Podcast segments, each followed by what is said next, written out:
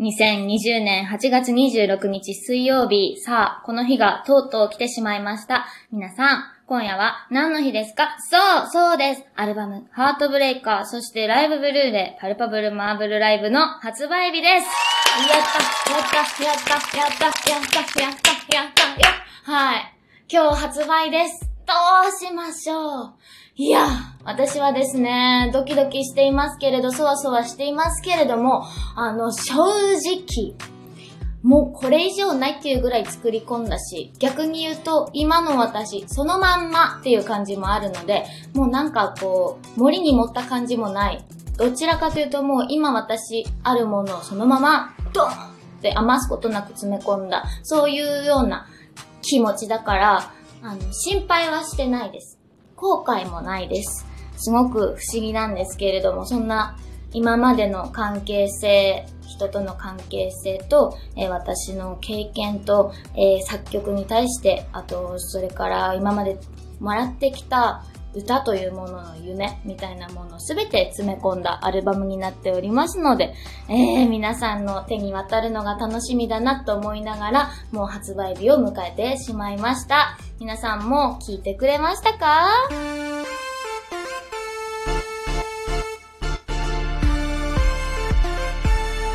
上田まりえの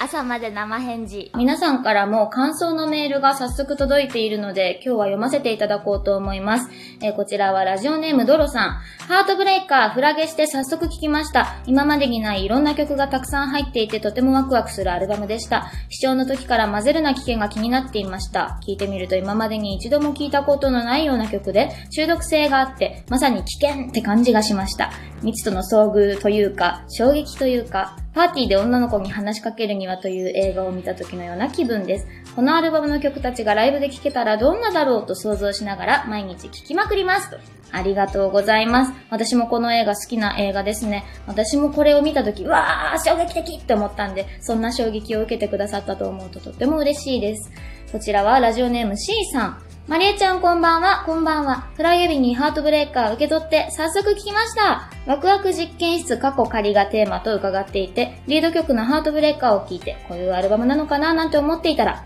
いい意味で裏切られました。そのままにワクワク実験室過去仮でした。17曲も入ってるのに、どの曲もそれぞれの色があってドキドキして心の奥にギュンとくるアルバムでした。歌詞カードをちらりと見たんですが、それぞれの色のコラージュとっても可愛かったです。と、ありがとうございます。嬉しいです。可愛いでしょ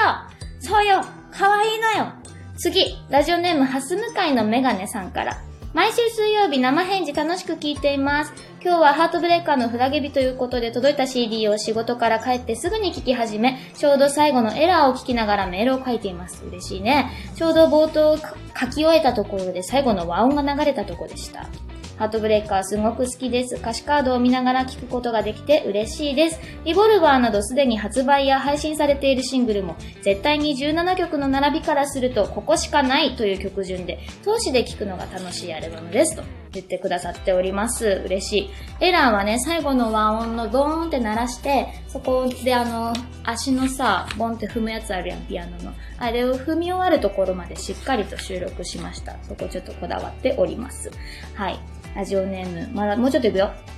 こちら、どさんこさんからですね。ついについについに、ハートブレイカー発売おめでとうありがとうございますと、お礼言ってくれてますね。ありがとうございます。コレクション版ジャケットのコラージュが本当に可愛いし、歌詞カードも曲と一緒にガラッと色が変わって、見た目にもとっても楽しいアルバムですね。曲は特に、マイリトルバニーが私のハートに見事ドンズバです。早くライブで、イェーイェーって、やりたい書いてくれてます。見事ドンズバともまあ、すぐにね、歌詞を入れてきてくださるあたりがもうファンの鏡ですよ。ありがとうございます。他にもですね、ラジオネームかほひなさんとか、あと、ポンちゃんスーパーサイヤ人さんとか、スルーが好きでね、19歳の自分にはとっても共感しますと書いてくれてたりとかしますね。あと、ラジオネームみよしんさん。こちらも来てますね。こちらなんて書いてあったかな？人間が極限になった時、心臓がものすごいスピードで血液を放出するような、手の届かないけど確かにそこにあるような拍動を感じましたと。ものすごいことを書いてきてくれてますね。愛と血の他に女というテーマとか、そういうものがあるんじゃないですか？と聞いてくれてます。確かに、その、男と女というかですね、まあ、性別を超えたというか、そういう昔からある人間のその生態みたいな、それと愛みたいなところは、確かにこのアルバムの中では結構意識したところでありました。いろんなメールを送ってきてくれております。ラジオネーム永遠の箱にはマースケさんも送ってきてくれております。どうもありがとうございます。えっと、他にもメール来てるんですけれども、また来週以降もしばらく感想メールどんどん受け付けております。ぜひ送ってきてほしいです。info アットマーク上田まりえ .com まで、一番好きな曲もぜひ送ってきてくださいね。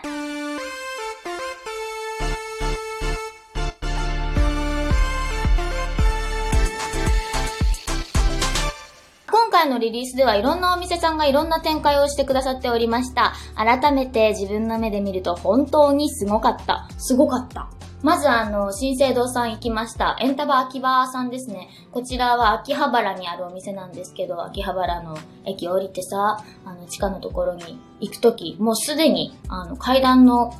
横側に、もうめちゃくちゃでかい上田まりえがいましたね。上田まりえがって、私最近自分のことずっとフルネームで上田まりえがって言ってしまうんですけれども、矢沢永吉さんばりだなってちょっと思ったりしておりますけれども、上田まりえがずっとね、いたわ。それでこう降りていったらですね、あの、皆さんにね、オンラインサイン会をするべくですよ。あの、準備をしようと思ったらもう全然ね、無視できないほどの大きなフロアが、大きなフロアがすべて上田まりえに染まっておりましたね、上田まりえに。びっくりしましたね、本当に。あの、衣装をですね、お渡ししていて、で、私あれ、いつも衣装さん立てて、考えてるわけじゃなくて、あ、これがいいな、あれがいいな、みたいな感じで自分で考えているので、私服なんですけれども、まあ私の保管状状況が悪く、若干こう、あの、何ですか、へたり、えー、などを感じたりもしたんですけれども、まあまあまあまあ、この辺はご愛嬌ということで、衣装も楽しんでいただきたいですし、で、新宿店さん、タワーレコード新宿店さんにも行きまして、もう感動したよね。あの、フラッグスさんをこう上がっていってたらさ、エスカレーターでダーって上がっていくやん、6階から7階に。そ6階から7階に上がってくるところのちょうどボーンって見えるところで上田まりえがボーンっておるよね。で、等身大パネルの上田まりえもボーンっておるやんか。うわすごいなと思って。で、こうちょっと横見たらね、あの、ガラス張りのなんかもうすごくいかにも高価なものが入っているような雰囲気のショーケースの中には上田まりえさんが9人ぐらいいてですね、うわーもうこれ上田まりえばっかりやんすごいってなって。あの、店内 BGM も上田まりえになってたからね、すごいなと思いまして、本当に、こんな日が来るんだなって、あの、福岡県は久留米市のですよ、久留米のもう大善寺っていうものすごい、ものすごい田舎出身の私ですけれども、こんな私がですよ、新宿ですよ、東京の一等地の新宿のタワーレコードさんでね、もう上がってきたらこんなバーンって上田まりえってなるとは思ってなかったもん。まあ何せ感じているのは、あの、一人一人の皆さんの気持ち。それです。もうそればかりです。どうもありがとうございます。あ、そうそう。タワーレコード梅田大阪丸ビル店ではですね、上田まりえの小さな作業部屋が展示になっておりますね。あの、これどんな風な展示にしようかなと思った時に、あ、そうだ。私のハートブレーカー作ってる時、あの、部屋の中で、そのアルバムのイメージをもうどんどんどんどん自分にこうね、プレッシャーをかけていくために、かけた歌詞の歌詞カードとかをもう貼っていっちゃおうとか思って、あれ本当に部屋に貼ってた歌詞カードなんですよ。で、コード進行とか書いてる途中の歌詞とか、そういう、なんていうの、スケッチ段階のいろんなアイデア出しのノートとか、そういう部分の紙とか、あれだ、25時間中にね、走り書きでメモしていたようなこととか、そういうものもすべて持って行って、あの、私の部屋でそれがこう、紙がいっぱい散らかってる文豪みたいな雰囲気になっております。で本当に私物がいっぱい置いてあるから、あの、よかったら、あの、持って帰らないでください。あの、泣くんで私が。上田まりえのあの一曲。今日は、え、パルパブルマーブルライブのリブルーレイも出たということで、えー、どの一曲が来ると思いますか？はい、そうです。旋回呪文です。すごく不思議な曲ですけれど、あの、私のデモが出来上がって、最初にアレンジをお渡ししたのがガーネット・クローの古井さんですね。で、古井さんがデモを聴いてくださった時、ものすごくこう、難解なお顔をされたそうで。で、まあ、当時、インディーズ時代私は、あの、一緒にね、作ってくれてたディレクターさんがいたんですけれども、その人も聞きながら、うん、なぜかと言いますと、ずっと半音階でですね、ループしてるんですね。トゥルルルっていうのがループしてずっとぐるぐる曲中ずっと鳴ってるんですけど、これがコードというものと当たってるということになってるんですね。当たってるっていうのはどういうことなのかって言いますと、まあ、要は不協和音ということですね。ずっと不協和音が続く曲なんですよ。これはどうなんだろうねって。今の若い子はわかんないね、みたいな感じでお話しされてたっていう印象なんですけど、まあ、真実はちょっとわかんないんですけども、佐藤さんから語ってもらうとちょっと違うお話が聞けるかもしれないですね。なんか、あの、でもそんなわかんないことに関しても、あの、なんていうんですか、ねじ伏せずにですよ、これが正しいんだよ、こっちがこうなんだよっていう風ではなくて、そのアイデアを生かす形でアレンジを進めていってくださいました、古井さんに、本当に心から敬意を表したいと思います。どうもありがとうございました。占いとか運命とか血液の相性とかもうど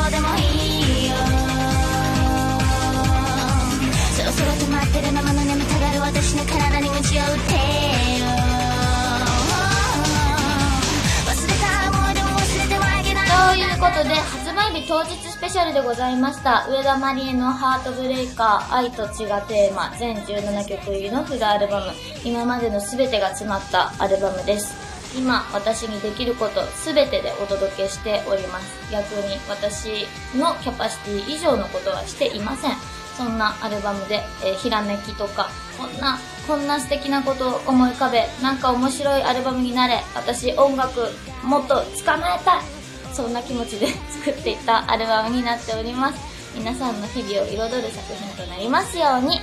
さあそして今こそ上田まりえに聞きたいこと相談メッセージその他何でも。宛先は info@ 上田まりえ .com までアルバムと感想とあと一番好きな曲もですね。よかったらぜひ送ってほしいなと思います。今夜もどうもありがとう。おやすみなさい。